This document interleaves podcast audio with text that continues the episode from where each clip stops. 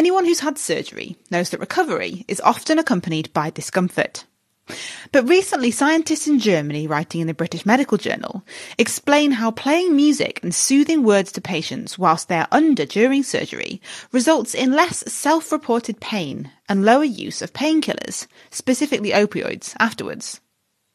My name's Katie Haylor from the Naked Scientist team, and I spoke to Ernil Hansen from Regensburg University Hospital in Bavaria.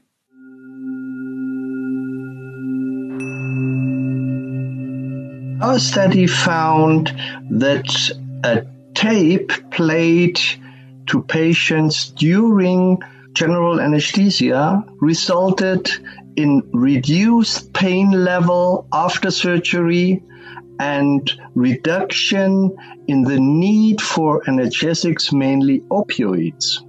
Ernil and his colleagues randomized 385 patients undergoing surgeries into one of two groups.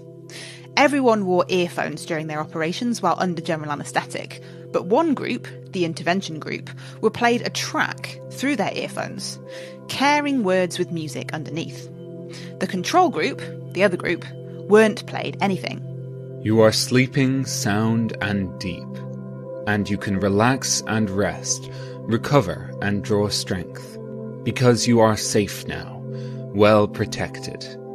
Everything that you hear and see and feel contributes to your best care.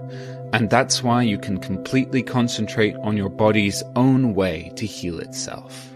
Ernil explained that the words were decided upon using hypnotherapeutic principles, and that they address things that all patients will be interested in, like company, contact, comfort, respect, and healing. And since they were wearing earphones, neither group of patients were subjected to the whiz of machines or conversations of theatre staff.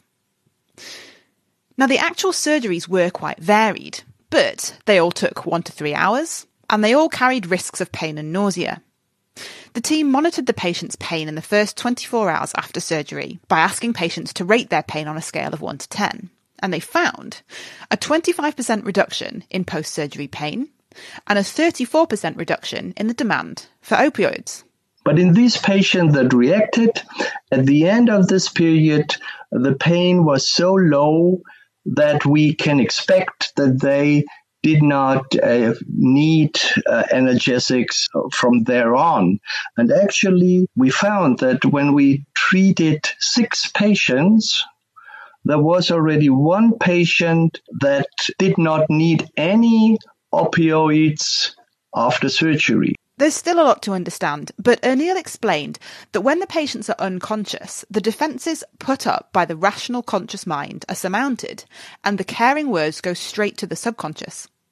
And what they think is happening is that these words are modulating the feelings or state of the patients, and this, in a way, shields the patients from pain.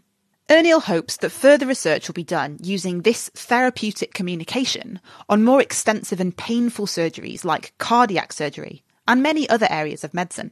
Showing that a non drug uh, technique like uh, therapeutic communication can reduce the need for drugs stimulates the idea that not only in the unconscious patient during general surgery, but also in all patients, we can affect and reduce pain by communication.